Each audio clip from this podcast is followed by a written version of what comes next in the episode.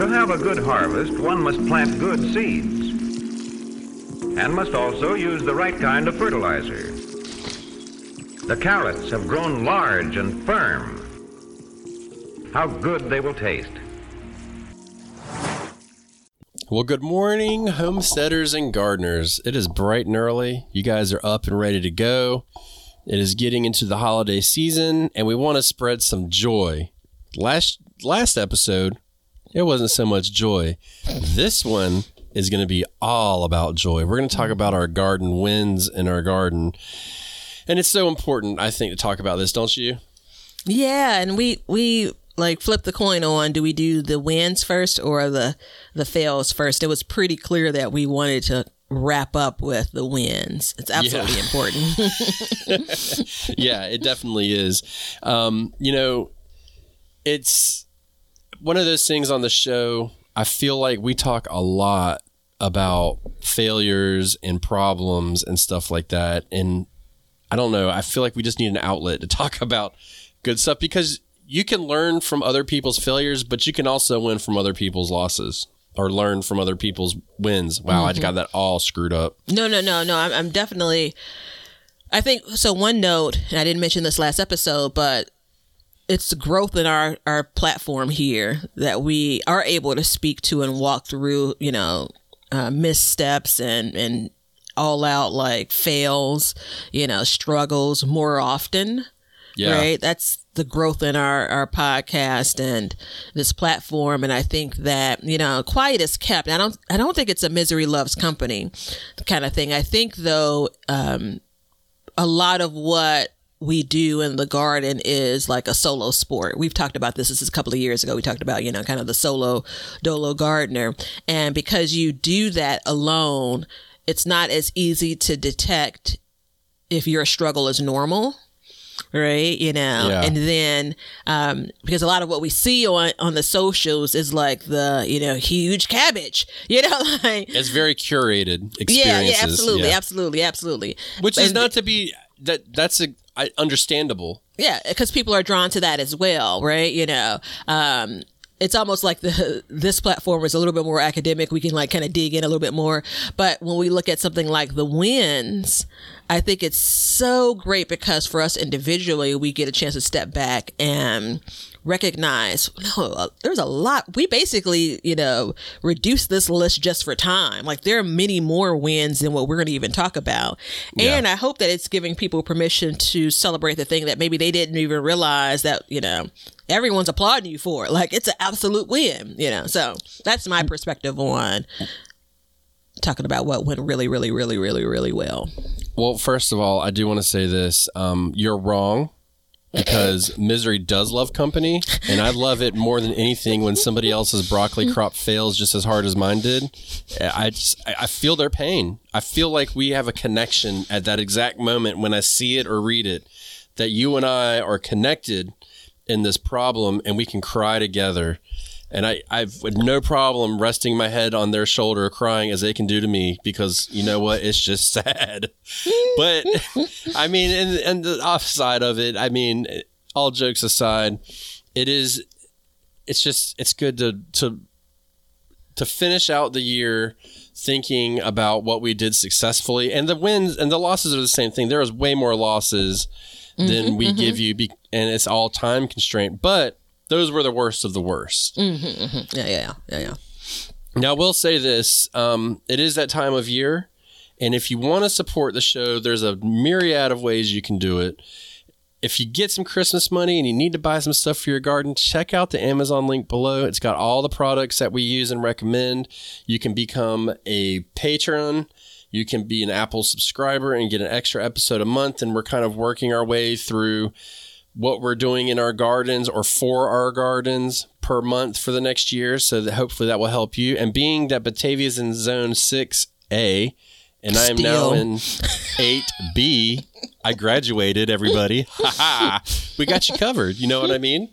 So if you're in between us or outside of us, you can kind of adjust as needed, but um, you can find support us that way. And also, we lowered all of our prices on the t-shirts below and all of our swag. So check that out. Somehow they raised all the prices and I fixed it.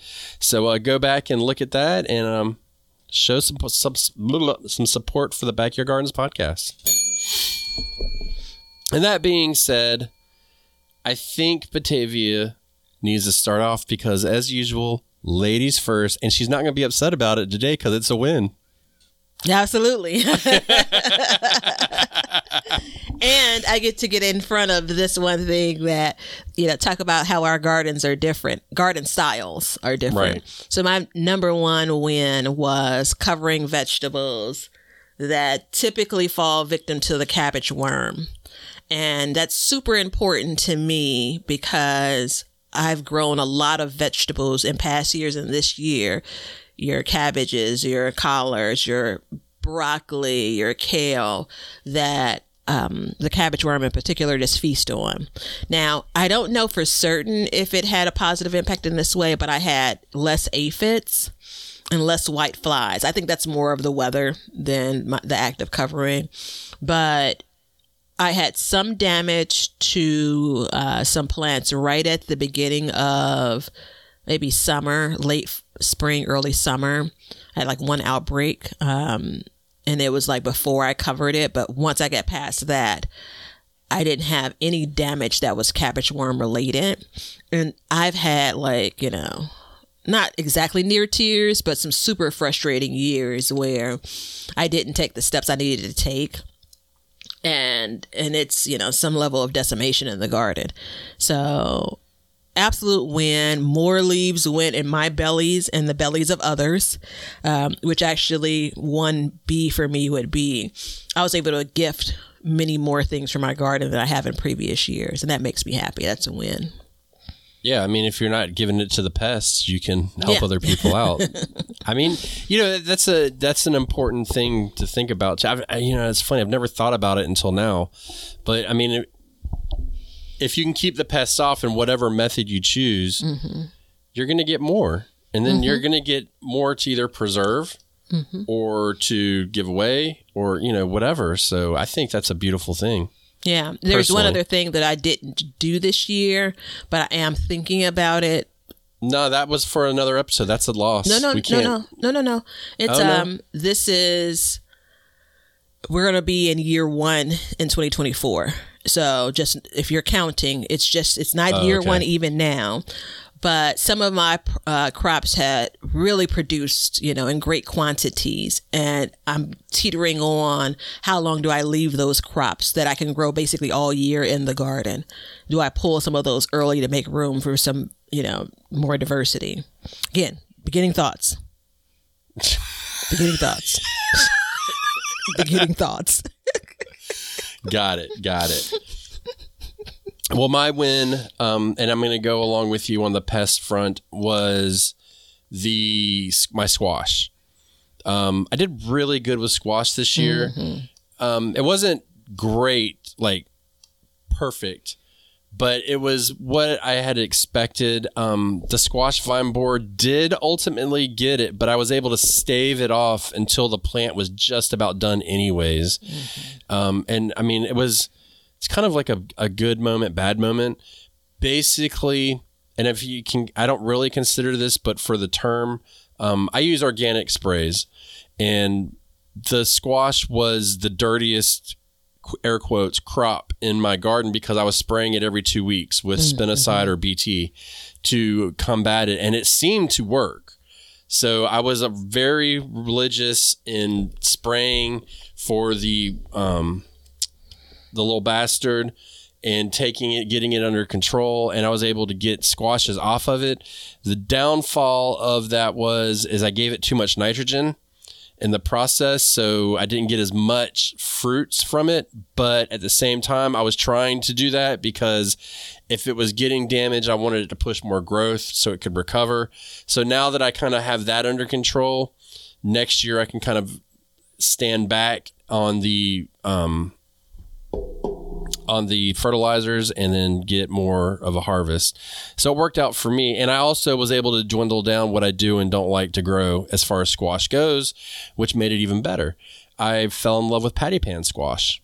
Hmm, mm-hmm, and mm-hmm. eliminated yellow squash completely. Don't oh. care about yellow squash at all. I think that's generally a good move. Yeah, yeah. My mom uh, almost spit in my face when I told her that, but she just doesn't know about patty pan yet. I um I think that's a huge talk about like I don't know for these are we supposed to start with the high or start with the low of the win? That's a huge win though. I mean It is. It is. yeah. It's like I mean, squash wars every year in my garden now. It is. And I mean, I remember I did a video and um, I was showing, I was like, man, this squash bed is just killing it right now. It was beautiful. I have not had squash plants that big and that voluptuous for many, many years. You know what I mean? And it was just, it was constant. Now, I mean, I- like I said, it did end up going downhill. But it wasn't terrible. It wasn't Yeah. like mass destruct. Like I'm gonna hope I get one. Like I was getting quite a few squash off of it, but um, next year what I'll do is to improve is I will fertilize less and then do a second planting. Because ultimately what ended up happening is that bed ended up sitting more empty and I was letting plants sit longer. So I'll just plant more. Which means for- starting more seeds. Yeah, I was looking for my notepad. It's downstairs where I have it's like definitely growing. Uh, maybe not growing. Like it's some it's some type of you know column like that. And squash again is on the you know it speaks summer. Um, but is it worth the trouble for me anymore? So I still have I'm undecided. I still have some time. Actually, I have a few weeks to decide for me to finalize my garden plan. But good job. Um, so this is number two on my list, and this is. I think I ordered these by like at what point in the season? Because this really should have been number one if we're going with the first one is the most important to us, or it should be number five if we're going with the last one. Should be like ending with a bang, but it's number two right now. Um, I grew my tomatoes in a in all new spaces, and I was nervous as sh- Yeah. like, I know you were. You were not. You didn't even want to talk about it. yeah, I didn't do it last year because I was nervous. Like I was I thought that there was the potential of all out failure. So this wasn't even like come just coming off of 2022, which was a pretty crappy year because I got, you know, I got some tomatoes, not as many as I wanted. Like I was concerned that it would be a complete flop. Right, Right. you know. And um and the reason primarily was the space I grew them. Um I think I had five tomato plants, um two pineapple, which I don't know if I need one or two next year, but two pineapple, one of my favorite varieties, um, a Cherokee purple, boxcar willie, and one Roma plant. And the space is around like seven feet by 14, no, no, 14 feet by four feet. There are two beds that are uh, basically um, right next to each other. And it's sitting on my concrete patio. Now, I've long proved that I can grow some wonderful produce on my concrete patio. There's about probably on a good day, eight inches of soil. I didn't know if fruiting plants like tomatoes, how they do. And I had no blossom end rot on my tomatoes. I had some peppers stuffed in there too. I had a little bit of blo- bros- excuse me blossom end rot on my um, a couple of peppers on a couple of pepper plants. But all in all, you know, everything that came out of those beds was beautiful all the way until the very end, up until like, you know, the uh, first frost eve. And that was huge for me because now I know that I have almost a kind of twin ish bed sitting next to it. I feel comfortable with growing tomatoes in the space next to it next year. It also, um, and I grew some right under my windowsill, which is in a shadier spot. Um, and so again, that produced well. That's in the front yard garden. And so what it allowed me to do was kind of, as the young kids say, I don't, I don't know if the young kids are saying it or if the older kids are saying it, like where to plant tomatoes has had me in a chokehold. And the idea of it limiting me from my thought of being able to rotate my crops. It's really, I really struggle with it. So it's not just I planted in those spaces. I planted in those spaces and I provided some type of netting where I think I lost one tomato this year to uh, squirrels. One. And I mean, I I there are there was a lot of poundage coming out of my garden from a t- tomato perspective. Yeah, you had a you had a banger year. I yeah, mean, yeah, really good tomato year. Um, and we'll talk about next year. I actually did a lot of canning of tomatoes. Um, most of it was uh, farmers market tomatoes because I needed to get to a volume, right? And so we haven't, you and I haven't talked about this uh, much. The amount that can be produced from your own garden and times the quantity that you really need to produce something like sauce, right? So I think I've cracked the code for me. So now the decision after coming off of a high for tomatoes going into next year is how many tomatoes do I really want to grow next year? well, everybody, welcome to the Backyard Gardens podcast, where we have the tomato hacker joining us today. She's here. She's here, everybody. Roll out the red carpet and throw the tomatoes on the ground. She's going to stomp them and can them. Yeah, I hear ya. I'm making Look. tomato wine. Do you know what the painful thing is? Hmm. You want me to step on it real quick? That's the beauty of crop rotation. You learn about how you can grow in different areas when you don't when you step outside of that box and don't get stuck in a routine. It's crazy, isn't it? Um, I don't like You your hate tone me right now.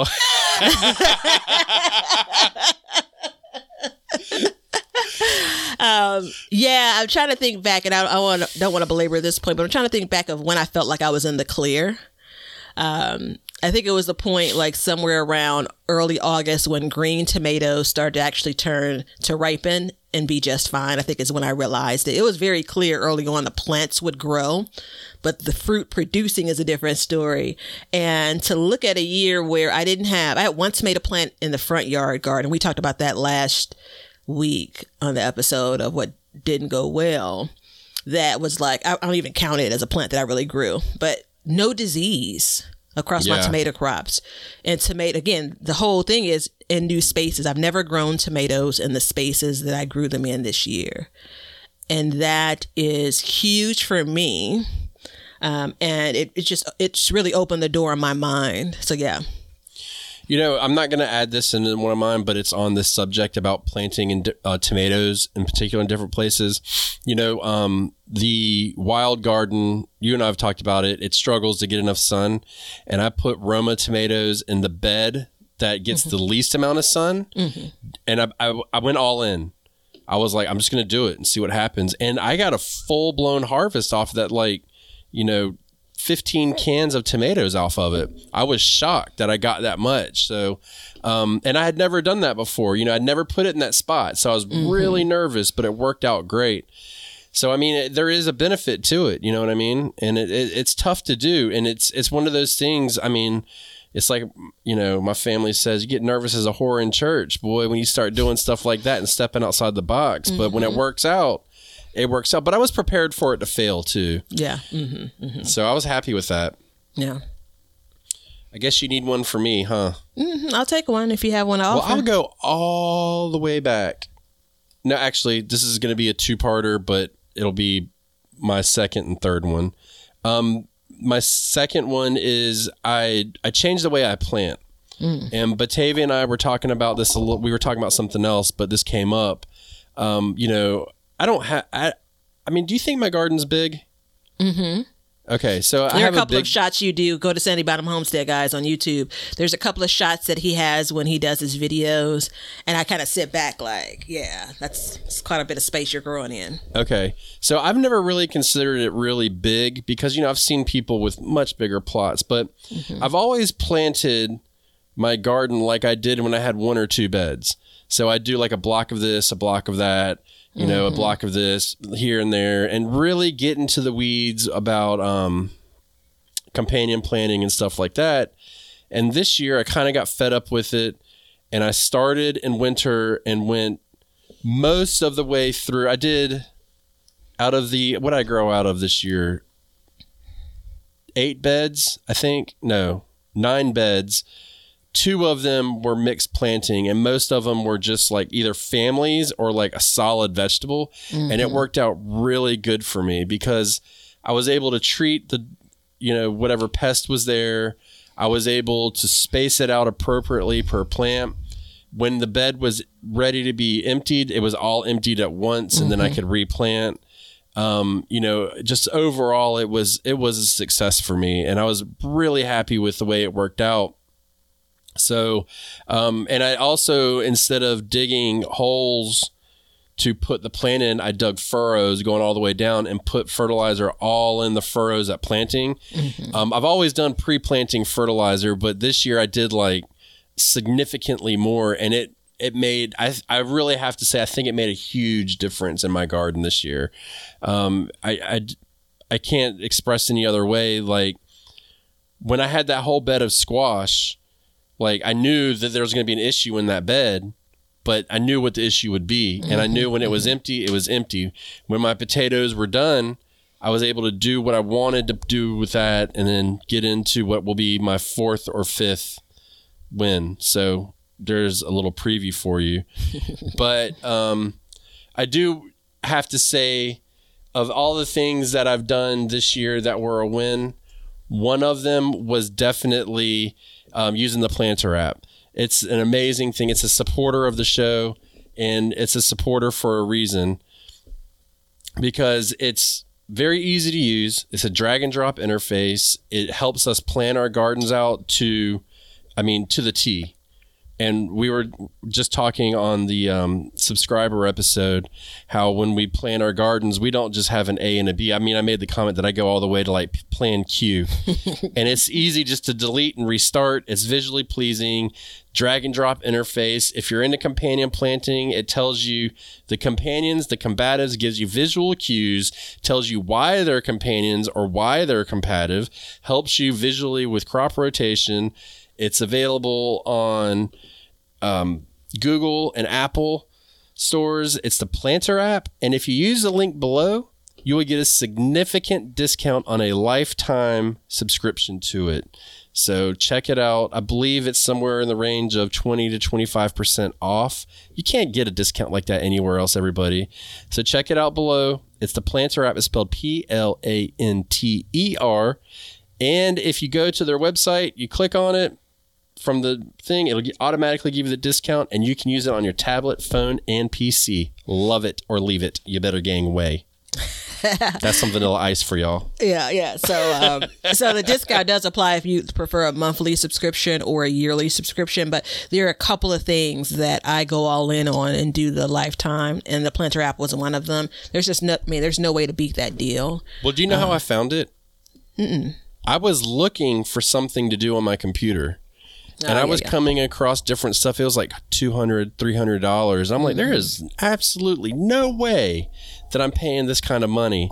And then I came across, I was a very early adopter of it and, um, you know, instantly fell in love. So it's definitely worth it. And it's, it's, I mean, for the price that you pay, you get more than what you've paid for out of it. Yeah, I think there's always that apprehension on um, whether or not you're going to use it, right? You know, and then you're paying 200 bucks for something. It's like, am I going to really use it? Yeah. Um, and and I think that one, it's you know, it's kind of take a chance on it because again, it's it's so reasonably priced, and then two, you can hear from people, you know, whether it's over on the Facebook page, the Backyard Gardens Community Garden yep. on Facebook, or if it's from you or I when it comes to our experience with it. It's good stuff, man. Good stuff. And the creator is in the Facebook group too, so Mm-hmm, be sure to check that out. So check it out, everybody. That being said, Batavia is going to give you her next win, and I bet it's going to be a good one. What do you think? Oh, jeez. I, I, I, jeez Louise. I, I got away from my list. I was clicking around here. Ah, yes, yes, yes. So it connects to the way I look at your garden and how I see it.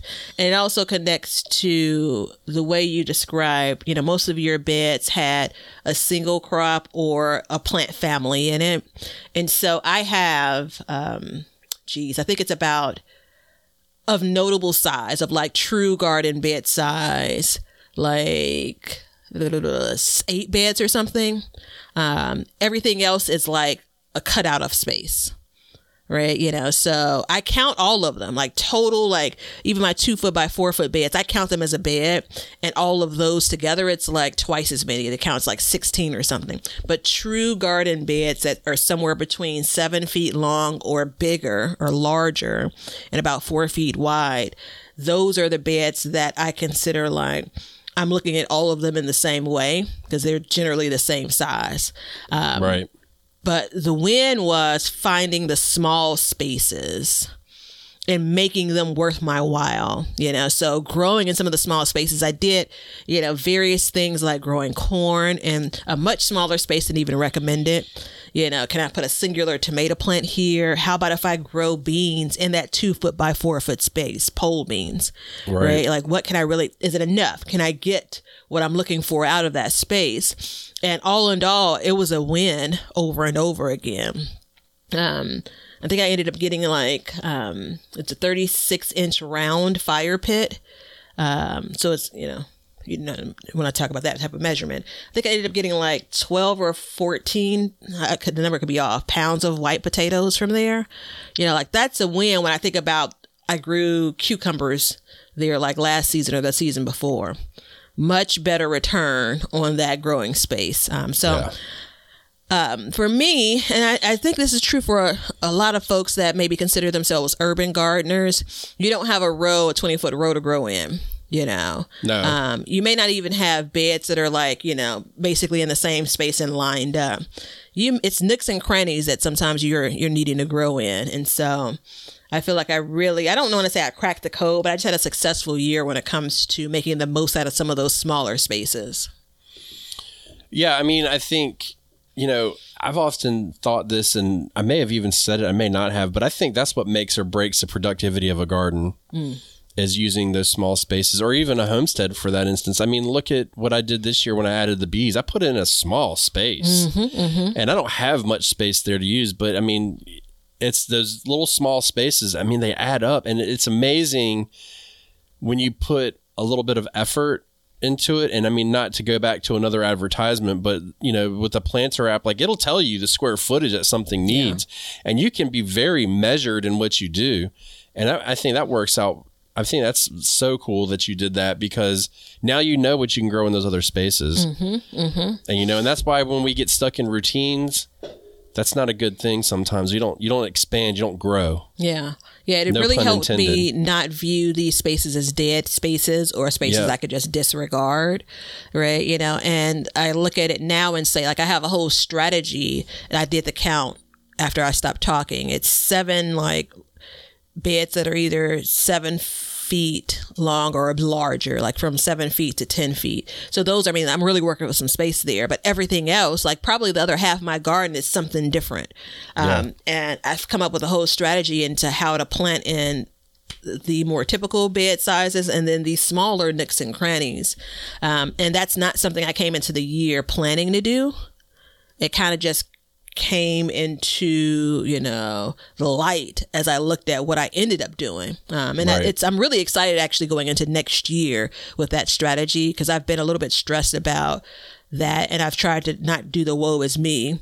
This little bitty corner of a bed is all I have to grow in, says the person that dug up her entire front yard. Yeah. well, you know, you're going to eventually run out of space unless you buy more. Mm-hmm, mm-hmm. I don't think we, we can afford to buy anymore. So mm there's that. No and We're I've stuck. been dropping hints at my neighbors, and they're not picking up on what I'm throwing down. You know what? They need to get educated on the situation. but I mean, seriously though, like if you, t- you know, taking this into account, if we really, and I hate to harp on the planning portion of it, but I don't even want to say planning, but if you know and you grow, you know, within time, mm-hmm. you're going to figure out where you can put things. Like bush beans are like the perfect example you know? But even a tomato even a determinate tomato you mm-hmm. know roughly how big that tomato is going to get. Yeah. You know what i mean? Like i know this year when i planted out my fall tomatoes and i put four tomatoes in that bed I didn't space them out correctly. But when I, I remember sitting back and looking at them and be like, you knew they were going to get that big. What what were you thinking? Mm-hmm. Like you knew how big that plant was yeah. going to get, Ben. What's wrong with you? Yeah. so it just caused the problems for yourself. Yeah, no, it's it's the and sometimes that happens for me when I'm I'm actually trying to plant in the moment yeah. versus planning ahead. So I'm gonna have to give you my next one, I guess. I, feel like I need to take my shoe off and stick it in my mouth first, or I'm gonna have to get I'm gonna have to call my wife and tell her to start cooking some crow. Um, adding drip drip irrigation to my garden was a giant win. Um, I had reservations about it. I don't know. I did a, a, a video about it on um, Sandy Bottom Homestead and told my whole story. And if you've listened to the show for any amount of time, you know that I did not like it, did not believe in it. And the problem was is I was buying cheap crap. Essentially, I was trying to be cheap. And the older I get, you know, I've aged quite a bit since we've started the show. I feel like I've been doing it for Okay. I mean, every year goes by. You know what I mean? Speak for but, um, yourself I- there, I'm- brother. I'm start. Well, you know, the years have gone by literally, and I'm starting to see that the cheap option's not always the right option. And so I jumped off the deep end. I didn't even hold my nose, and I I did a belly flop. I mean, I just went for it, and I bought a system. I built it. I designed it myself. I put it in. Had no clue how it was going to work out and I used zero sprinklers this year and had better growth. Um, I didn't have a bunch of crazy weeds going on or diseases or anything like that. It was a really big win for me. Um, I was even worried that if I wanted to, this is so perfect. This is coming out right now. If I wanted to expand my garden, that I would not have the amount of water pressure needed to expand it. And I expanded my garden and I have the water pressure. Now, I don't know if I can go anymore, but that's a different story. but it worked. And it was definitely um, just like I don't know, maybe there's a theme here. Getting out of that routine of using a sprinkler, taking the cheap way out and doing it. You know, I wasn't getting good growth before. I was having dry spots, which led to dead spots. And moving forward, um, it just it worked really good. So I think there's still a space for sprinklers like direct sowing and stuff like that. But even then, I've got it designed so I don't really need it. So it kind of it worked out pretty good. I'm, I'm I'm happy with the way everything turned out in the long run. Do you think if you had, let's say, the other attempts you made to kind of get your irrigation down, let's say those didn't happen and you started off with drip irrigation, do you think that you would be as successful this year if you were just starting out kind of out of the gate? I have my opinion on your success there, but I don't know. I mean, that's that's a really hard question to answer because I always used. No, I take that back. I used um, my first adult garden that I had. I used soaker hoses and I was successful there. Um, but then I think something happened and I got tired of it and switched to a sprinkler on that even. So, um, but I was successful with that. But I didn't understand because again, this is like drip tape. You know, one foot spacing for emitters versus a soaker hose, which is just releasing water everywhere.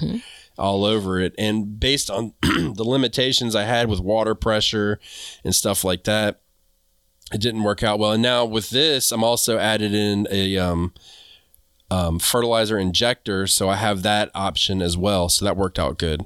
What are your opinions? Um, So I've watched the last four years. You've been gardening much more longer than that, and obviously you've been working on watering your garden much longer than that. But I've watched the last four years, and as a viewer, I can really appreciate one of my least favorite terms, but it's appropriate here the journey that you've gone on. I think that you had to go through what you went through yes. to know exactly how you wanted to set it up with the 2023 garden. I think you started last fall, though, didn't you?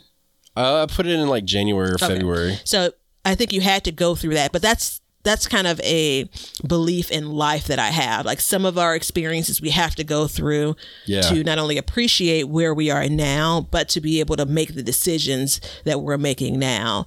So I think that you would have had some success, but you would have probably been tweaking it the drip irrigation more because you would have had those previous experiences to account for like you did. And, and basically you came into 2023 knowing you wanted to make this adjustment this adjustment this adjustment. Um, so i'm super happy one that you stuck with it. I mean, you can't kept trying to tweak a thing and then realizing there was a time where you need, needed to abandon a particular method and try something wholly new. That's um that's hard to do in general, and it's hard to do out loud, meaning like in front of the garden world. you know? Right. Well, I mean, it was one of those moments too where I was. I remember last fall, I was tweaking um, my setup that I had made, and I was like, "Man, it is just not working." And I realized I was like, I can't get a sprinkler to shoot the water far enough. I'm getting dry spots and I've got diseases. I was like, I got to figure something out. And that's when I realized that, like, okay, your garden's grown now to a space that it's not really working because I was trying to get it all on one whack, you know, so I didn't have to go. Because if I have to go out and I have to change something, like, oh, let me turn on the water here and turn it off here, I'm going to fail every time. I'm too. not going to do it. So it was really important to me that I did it. And even the greenhouse, it's it's so like it's changed the game in the greenhouse completely. That's I mean that alone is enough for it to be on the win list. The impact it has on the greenhouse. Congratulations, man! I'm proud of you for sticking with it. And then this is an official cracking of the code. I'm not gonna be down on myself. Like my, I mean, it's like um, my cracking of the code was a special episode. Yours is like you know the um the mini series. You know they do like four episodes or something. Yeah. That's what yours was with the, the irrigation. Good job, buddy. Yeah, it's it's intense, but um, you know, well, once I, I spent the money, I was like, I'm not backing out. And what am I going to do? I got to dig up all my ground and put everything underground and pull it out. Like, no, cut it out. Yeah, I've done this with furniture. I've done this. Fortunately, I've not had this mistake when it comes to to um, to appliances, which can be pricier. But you know, go cheap, go cheap, and then realize, you know what? All right, yeah, Yeah. I'm going to spend a few more dollars. That's not the story with everything, but some No. things it is. So, um, so yeah, yeah, good job. Let me say this in closing: if I would have never bought those other systems in this place that I live now, in this garden, and I would have saved um, fifty percent of what I paid for this whole system that I have to water my whole entire garden. That was only piecing it together before. so if you spent fifty percent more. No, if I wouldn't have, so if you add up everything, I spent. I mean, I'm just gonna just say I spent four hundred dollars on the system, right? Well, in previous years, I probably spent two hundred dollars trying to fix Oh, something. gotcha. Uh-huh. Not to mention my time. So you know, I would have ultimately saved money in the long run. Mm-hmm, mm-hmm. Yeah, sometimes it bees like that. Yep. You know, you got to take the journey. Mm-hmm. All right, so mine is going to be short. I'm going to get in and out. Uh, it is my use of containers this year. So there's not a year that I've said I've absolutely duplicated kind of what I'm growing in containers, what containers I'm growing in, uh, where I'm growing them. Um, generally, the, the containers I've been growing in have been the same for a number of years. And I've played around with, you know, lettuce here, carrots in this container, peppers in this container. And I feel really, really good. I think I probably dropped down. One year I had like 60 containers of various sizes, you know. And for me, it's easier than in a place like where Ben lives because it's not scalding hot for many weeks on end. You know, that's always harder where you're managing containers and keeping them watered. Um, so that's not my garden experience and you know my climate isn't like that but it doesn't make it easy you know? So the smaller containers are typically a little bit harder for me to manage. And so i didn't plant in as many of those this year. I Right. focused in some of the larger containers. I actually i'm looking because i have a bonus one win for this season. I actually um planted out like in you know one month i planted out this set of containers. Next month i planted out this set of containers. And that really really worked well for me as well because it wasn't this whole big project where i'm spending a whole week focusing on just containers. Um, so yeah i mean i'm gonna look back at and make a couple of notes to try to take some of that forward. Um, it also if you kind of think about those like the the main beds that i spoke of earlier the other garden nooks and crannies containers are folded in there as well right you know so a, an example is i haven't really figured out if, how bell peppers would do in containers i see people on the internet grow them all the time but beyond bell peppers just based on the size they get i'm confident i could grow every pepper that i ever grow in a container and Yeah. use my raised bed space for other things that's pretty big for me you know That's my all-time favorite plant to put into a container. Same. So I think I agree with that. And so you you went to uniform sizes this year? Is that what you Um, said? I I didn't. I used what I already had. Right. Um, I have one stackable container that I've been growing in. Um, oh, that's right. You got the, the uh, vertical. Uh, yeah. yeah, the vertical planter. Um, but beyond that, I stuck with my 20 gallon containers. I stuck with my 10 gallon containers, my seven gallon containers, and then five gallon buckets. Like that basically was the the types of size. I have one that's in between. It's like 16 gallons or whatever. So most things were about the same size. And the five Right. gallons, I had nothing but um, but peppers in, which again do swimmingly well even at that smaller size. And the majority of them were in my backyard. So that's the thing that I've played around with as well. Like I'll spread them out. Sometimes they're in the front yard and backyard. Sometimes the majority are in the front yard. And for me, since I'm still watering by hand, we're not digging into that right now. Um, having them in one place makes that whole experience a lot easier. yeah. You know, it's very similar to how it's been easier for you to grow the same types of crops in the same bed. That same concept, your attention and what you need to do in that same space, it applies to where I'm growing and how I'm managing containers. We are talking to a man who just moved his container garden, so there's that. Yeah. so I mean, I wanted to move it to where everything, you know, it was. Um, I had my green, I had a container in front of my greenhouse, and then I had a whole nother thing over like far away. And now that I've got drip system, I don't have a sprinkler hitting that container, so I had to water that one container. And um, it kind of fell by the wayside. So this, so I moved all the other containers over by that one container. I adjusted it all to keep it all together. And so hopefully I'll be able to. And I got a hose that goes out there now. Made it so there's less friction.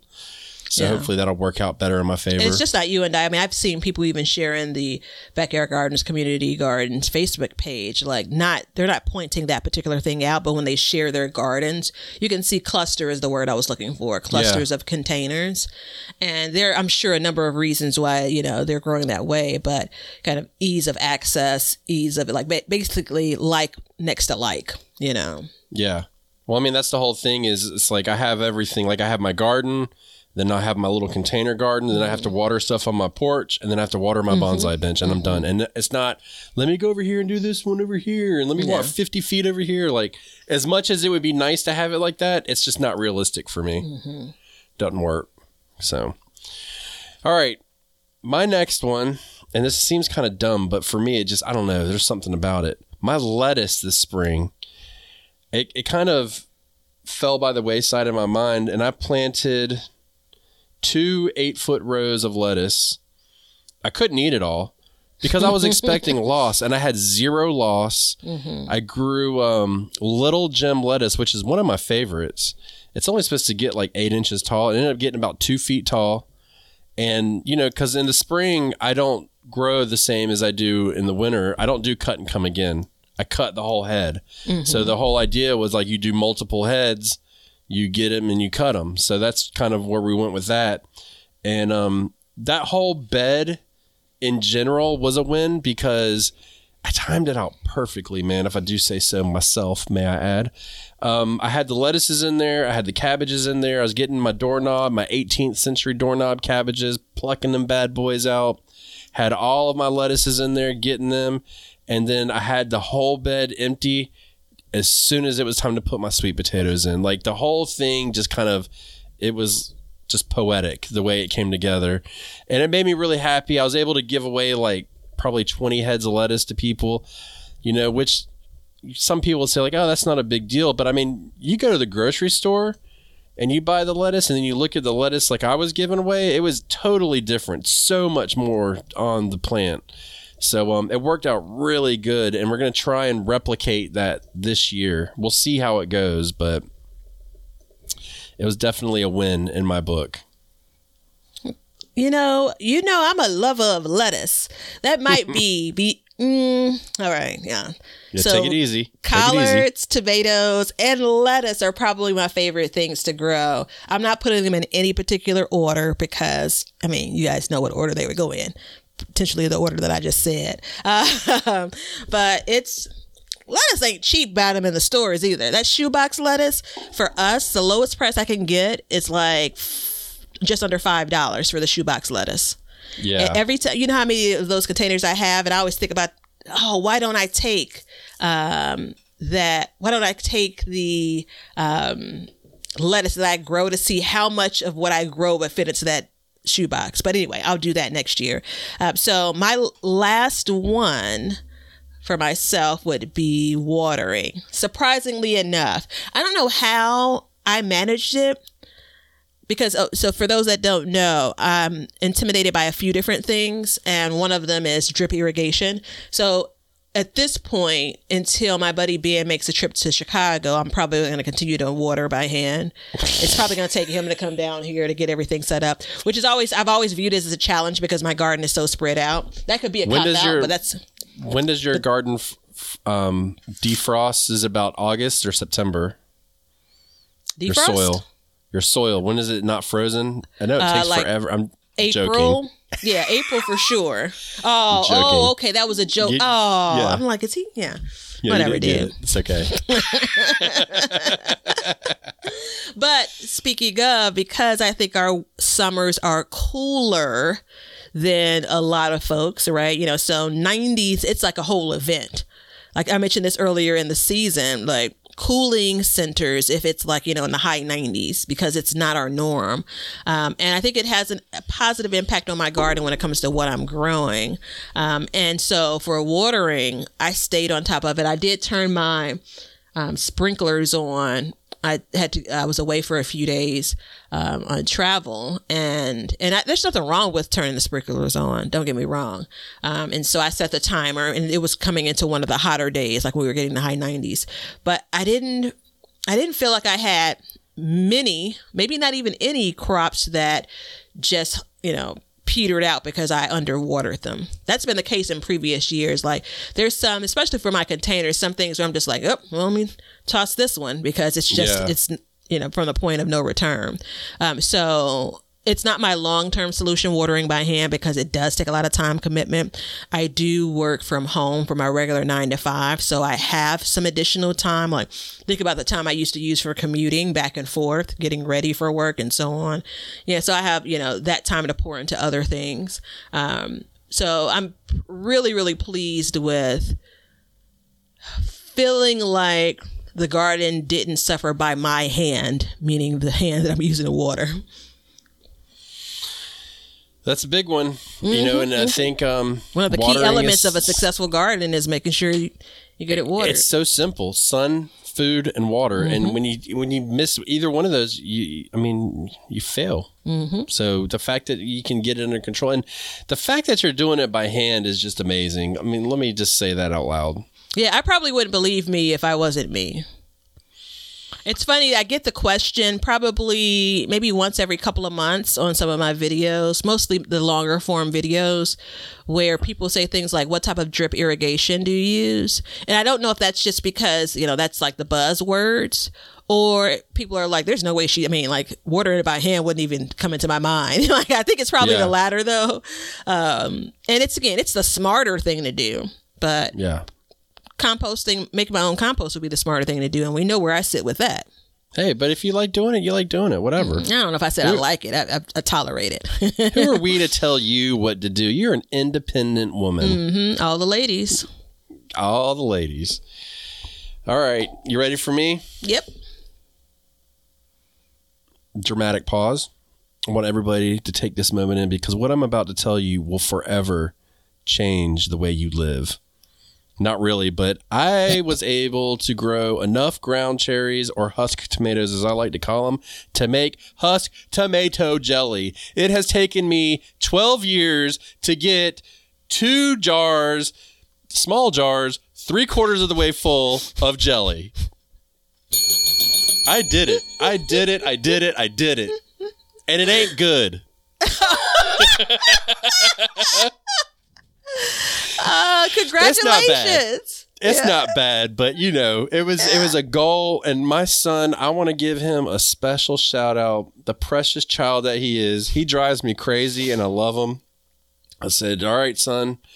Cuz his job is to to pick up the ground cherries off the ground. You know, I told him like, "Man, I'm twice as tall as you." I, my back's bad. I work on this all day. I was like, you go out there, you pick them up off the ground. He, he harvested them. We saved them. And I had him shuck or husk every single one of them Oh, as I wow, made yeah. them.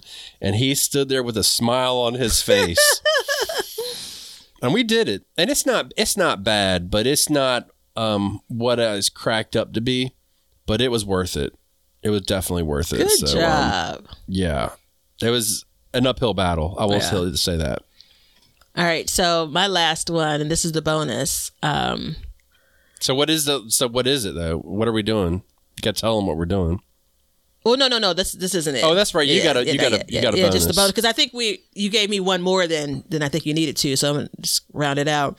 Um, and this is my garden memory. So the accuracy may be off, but this is the way I feel in this moment.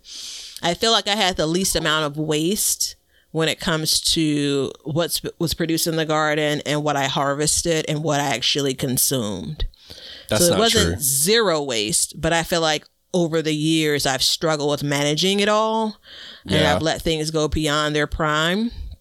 You know, not more often than not, but you know, on I more said occasions. that's not true, but I was joking. Oh yeah, yeah, of course, yeah. More occasions than I'd like, um, and so this year, and it's funny because this year is very different than let's say 2020. So 2019, it was the year that my garden flipped and became like twice the size, right? You know, so 2020 was the first pandemic year, and I was at home almost exclusively. And I still managed to have more waste that year as a comparison to, let's say, this year when I was definitely away from home more. Um, and that's huge. Like, there's a lot that we do, you know, there are a lot of benefits of the garden that's beyond actually getting the produce from the garden.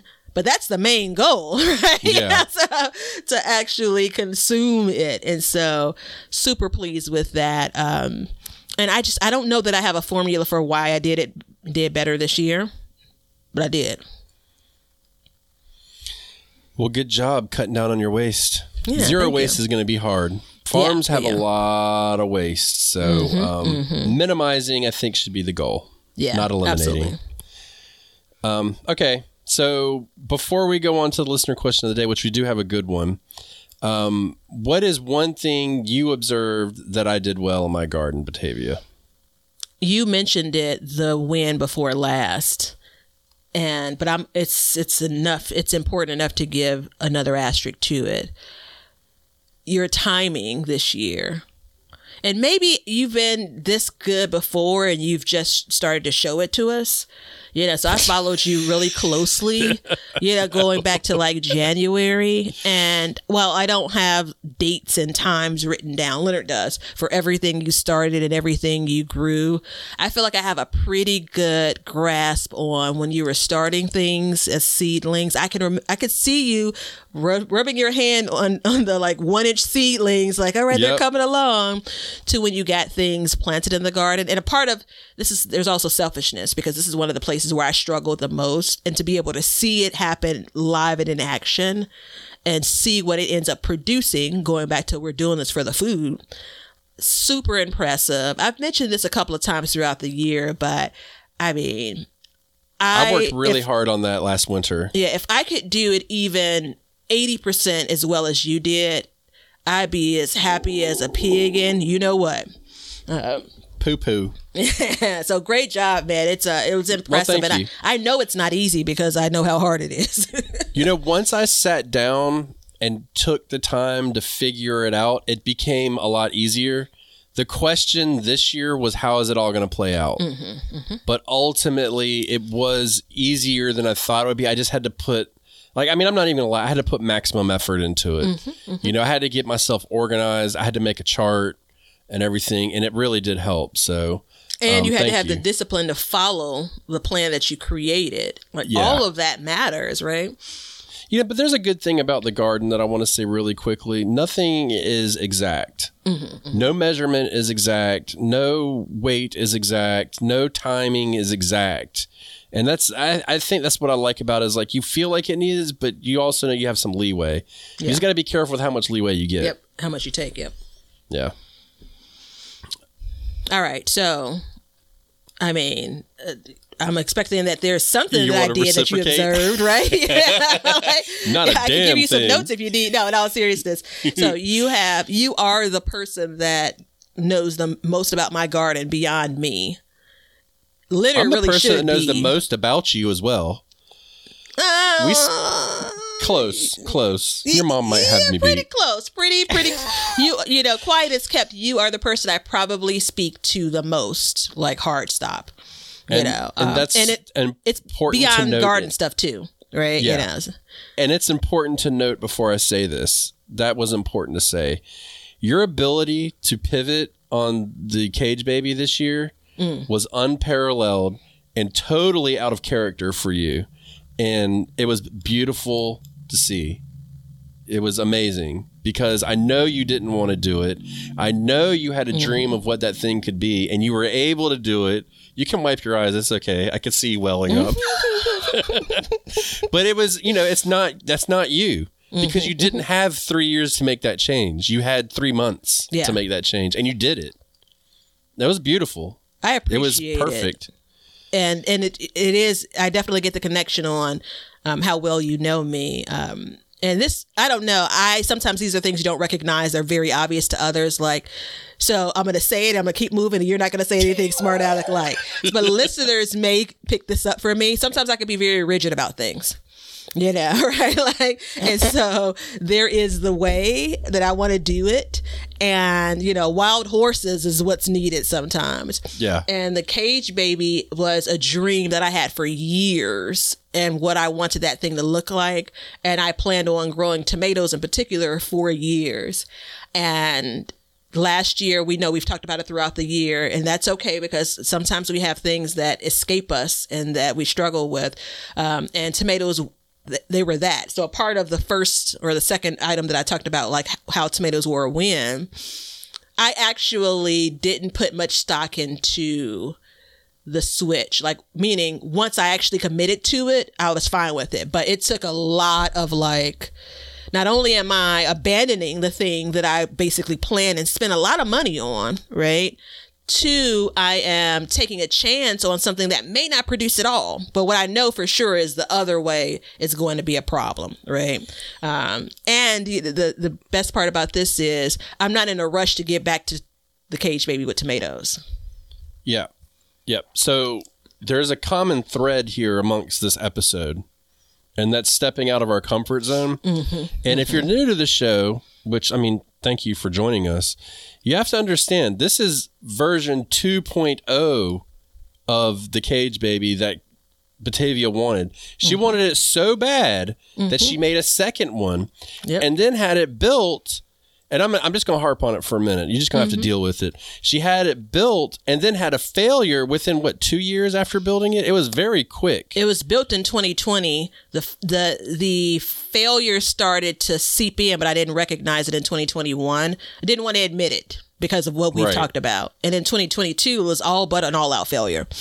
So in this moment, because of this, you you changed so many things about you as a person where you didn't want to rotate crops and you did end up rotating crops and you gave up on this dream temporarily of having your tomatoes in there. And then you didn't even have a lot of losses of your tomatoes from not being in the cage babe. Like so many things happened in here that it's it's beautiful to see that occur and to see somebody grow like that live from Saturday Night Live, you know, live on the air to see and hear mm-hmm. somebody step out of their comfort zone. I mean, you know, you guys listening probably grow things and you're like, I'm only going to grow this way, this, that, that. And it, it's hard to step out of that comfort mm-hmm. zone. It's hard to be like, I'm very successful at doing X, mm-hmm. but I'm going to try Y. And we're going to hope to God that it works out because you get one shot to grow, and especially Batavia, she gets one shot to grow Yeah. a tomato, one shot a year. And if she doesn't get them, she doesn't get them. End the story. And she's got to go to the grocery store and get a bland ass tomato that was picked hmm. green. So I mean, it's it's amazing to see, and I applaud you for that. And you may not get another good comment like that next year or in five years, but this one should last you for a while because it was big. It's big, big news. I, Breaking um, news. the, the amount of change that I experienced as a gardener, right? And it, it's absolutely all of this you've said is not an overstatement. It's exactly accurate.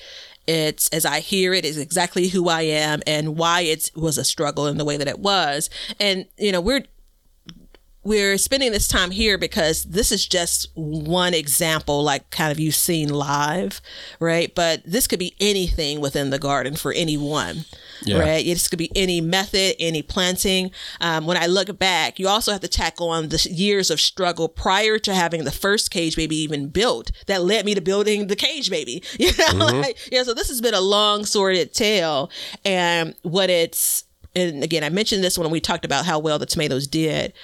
It absolutely allowed me to trust myself more as well as a gardener.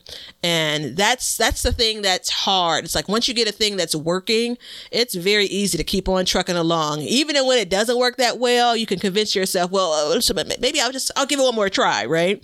And that's how I got to tomatoes in 2022 still in the cage baby. So, I appreciate you noting that. I don't know if in my reflection, we- we're not at new year new me yet. So, we're not full on in reflection for me. I don't know if I really recognized that. I didn't recognize what you pointed out. If that helps. Yeah. But you know, I don't think it allowed you to trust yourself. I don't think that's what I think it allowed you to gain more confidence in yourself and your growing. I kind of see those as the same thing. I don't. Mm, mm-hmm. I don't. I see confidence and trust are two different things in my mind. Like you, you, you trust that you're going to make a right decision, mm-hmm. but the confidence comes from your knowledge and what you've grown over the years. And I think Mm-hmm, as a, mm-hmm. you know, especially if you've been gardening as long as we have, you know, we've both been gardening, you know, 15 years. It, it, it's, it's one of those things where you, you've got to, you've got to well and here's the, where the trust and the confidence you got to trust that you have the confidence and the knowledge to spread so i think you know i applaud you for that Well, thank you. but this one is going to be a little bit long as i just got a message from leonard about because we've got we've got to do our listener question of the day. Um and this is a good one actually. Very good. So this comes from the backyards community garden. Uh, wasn't directed completely to us but i feel like it is definitely something that we should talk about. Um, Bill writes, As I prepared my garden for the winter, I had a question and I wanted to run by you all. This year, I used way more grow bags and five gallon buckets than I had in years past with much success. So, first of all, congratulations on that. I was curious for those of you that use them, what do you do with them in the off season? I was thinking about dumping them out into a pile and then reusing it next year. But now I might just cover with fresh leaf choppings and treat it just like a bed and amend the soil in the spring. Any advice is appreciated. Um, first of all, this is a hot topic amongst the gardening world, and I'm gonna I'm gonna go on the record and say right off the bat, I think Bill hit the nail on the head. I think he's got his intuition is very good. What do you think? I actually disagree. Do you? Why? Yeah, yeah. So I think, well, and I This is why it's a hot topic because now we're about to go into blows, everybody. Yeah. So hey, Bill, um, I disagree, and the only way that I think I could be swayed back. Hear the rigidness? You hear that? the only way I could be swayed back is it depends on the growing area he's in. So looking at the garden, he still has a lot of like you know healthy looking plants. So I'm thinking maybe he's in a warmer area. If he is in a colder climate like I am, I am team whether it's the end of the season or the beginning of the next season, get all of that soil together, amend it, and then put it back into the bags. The I don't have the numbers on it, but the way that soil is depleted in any container, I think that we don't give enough credit to. Right? You know, so it's a pain in the butt to do that, dump it all out, you know, especially with the number that I see that he has. Um, but taking one of these raised beds that he has, piling it all on, Again, for him, I maybe even would do it in the spring, earlier spring, and then amend that and then load it back up. Now, what this is going to do is it's going to give you more soil than you probably had. Like I would add um, probably some um, peat moss to it or coco coir if you use that instead. Um, I'd probably add a bit of compost to it to amend it, and then I'd add some fertilizer to it. That's going to increase your volume, so be conscious of that. You may need one more grow bag. The reason why I wouldn't kind of just add clippings is what he said. Clippings and fresh leaves leaves. The reason why i only wouldn't do that is where is the the additional you know life that you're adding to it? Where's the When it breaks additional down. organic matter? When it uh, breaks down over the winter. yeah the leaves are going to break down but is that enough to feed based on what he's grown in all season? You know, so I was going to add a caveat in, and that was basically the same thing you said: is when you dump it all out, amend it all in a pile and let it sit. Um, but I think that he's right on track with it for the simple fact of, you know, putting leaves, um, leaves. What, what am I? Five leaves in the. Uh, Con, you know, on top of it, mulching it. I mean, that stuff helps break it down. What I've done, because you know, my container, and I'm only going to focus on my big containers. I've got like 20 gallon container. Maybe I don't know how big they are. They're they're big, but I'll take and turn that stuff in to the soil when it's done, mm-hmm. and just you know let it sit over the winter. But I'll always come back and fertilize it, put compost on it or something. But the the effect of amending it, I think, is very good. It's it's hard with a container because the what I like about it is he's like, I'm just going to treat it like a bed, mm-hmm, mm-hmm. you know, and I think that's even though it's a container, it's still a bed. It's a micro bed, right? It's a micro garden bed. Yeah, I think I'm trying to go back to to look at the question in a little bit more detail. It wasn't about whether or not he should reuse the soil. It was kind of dump or just kind of amend in place.